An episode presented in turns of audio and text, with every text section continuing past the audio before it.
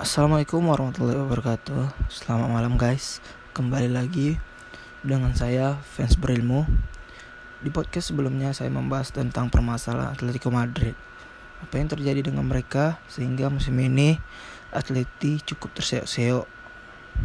Pada episode kali ini uh, Sebetulnya secara resmi ini adalah episode pertama saya. Saya masih ingin membahas tentang Atletico Madrid. Lebih jelasnya lagi, saya ingin membahas apa sih yang harus Atletico ataupun Simeone lakukan agar bisa keluar dari keterpurukannya seperti dari segi transfer, taktik ataupun skema dan lain sebagainya. Oke. Seperti kita tahu Atleti saat ini cukup terpuruk walaupun mereka masih berada di posisi keempat tapi catatan mereka begitu buruk.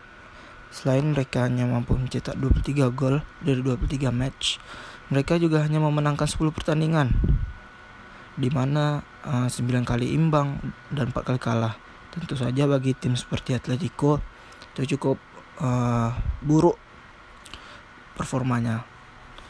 Alasan kenapa Atleti di posisi keempat walaupun bermain buruk bukan uh, nggak terpleset seperti Manchester United atau Arsenal di Liga Inggris yang berada jauh di luar zona Liga Champion itu ya karena tim seperti Sociedad, Valencia, Sevilla, dan Villarreal ya tidak begitu berhasil konsisten musim ini. Bisa kita bilang Atleti cukup beruntung di, bisa berada di posisi 4 La Liga. Ya langsung saja apa yang harus apa saja yang harus dilakukan Atleti.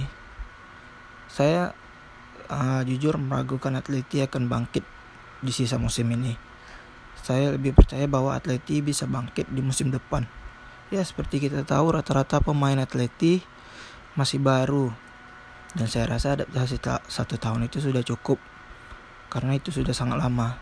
Jadi di musim panas ntar Atleti harusnya bisa memanfaatkan betul pramusimnya.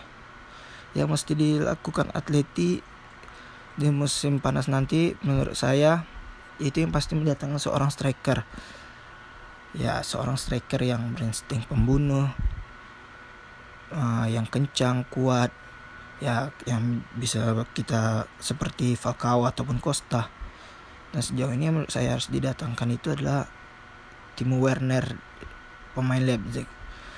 Uh, menurut saya Werner itu benar-benar striker yang memenuhi kriteria tersebut. Ditambah dia cukup memiliki visi bermain di mana dia bisa juga membuat peluang buat rekan-rekannya ya rasio golnya pun cukup bagus kan. Ya beberapa musim terakhir dia tiga musim terakhir dia menunjukkan uh, ketajamannya. Walaupun dia tidak begitu bagus waktu Piala Dunia 2018 di Rusia kemarin. Ya sayangnya sejauh ini tidak ada keminatan atleti terhadap Werner. Atleti sejauh ini dikerap dirumorkan dengan Cavani Bahkan Cavani hampir tiba di Januari lalu. Sayang karena beberapa hal dia tidak jadi datang. Saya mengatakan waktu Januari kemarin ke teman-teman ke ya Twitter yang lain-lainnya. Ya kalau Cavani ke Atleti ya sekarang karena kita butuh striker kayak dia itu ya sekarang pas Januari itu untuk sampai akhir musim kalau udah musim panas nanti ya mending gak usah karena uh, cari striker lain aja. Karena ya dia udah berumur 33 tahun. Eh, Cavani udah nggak kencang lagi udah kurang. Cuman mas finishingnya masih oke okay lah. Entahlah, tapi kita tahu dia bermain di Liga Prancis yang berbeda dengan Liga Spanyol. Ya lebih mudah lah Liga Prancis.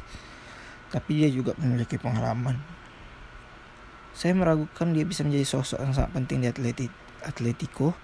Ya setidaknya dia bisa berguna buat Atleti Selanjutnya menurut saya yang harus dilakukan Atleti adalah perubahan gaya main. Kita tahu Atleti dari zaman awal Simeone sempat jaya juara itu mengandalkan counter attack dan Atleti itu adalah tim defense. Saya merasa Atleti sudah tidak bisa memakai skema tersebut. Saya merasa Atleti harus menggunakan skema menyerang dengan gaya sedikit possession yang cepat lalu finishing. saya mengatakan hal itu dikarenakan saya melihat Atleti mampu menjadi tim yang uh, menggunakan skema uh, menyerang. Ya, hal itu nampak dalam beberapa match kok. Ya, sebagai contohnya kayak Atleti waktu mengalahkan Barca di um, Piala Super Spanyol Januari kemarin di mana Atleti itu ya ketinggalan 2-1 tuh menit 75 terus mereka bisa membalikkan keadaan waktu menit 81 dan 86 menjadi skor 3-2 banyak yang mengatakan ya Vidal melakukan blunder Griezmann melakukan blunder. Tapi saya pribadi itu dikarenakan menit 75 ke atas itu Atleti mulai menguasai permainan. Lalu mulai menyerang ya. Lalu hasilnya mereka bisa membalikkan keadaan menjadi 3-2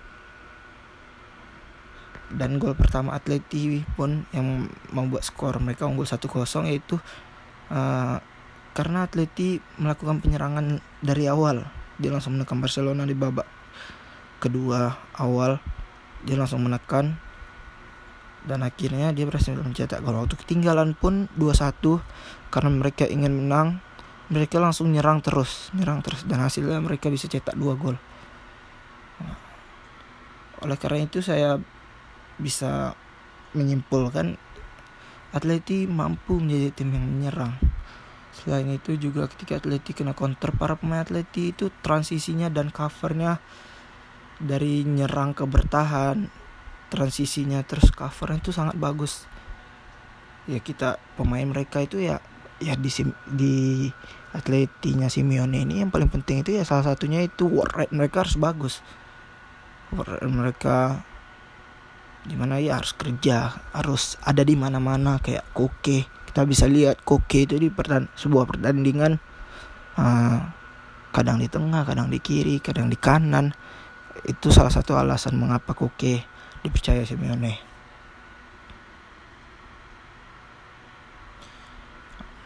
Terus kenapa saya lebih pengen Atleti itu mainnya lebih menyerang? Karena saya meragukan ini belakang Atletico saat ini.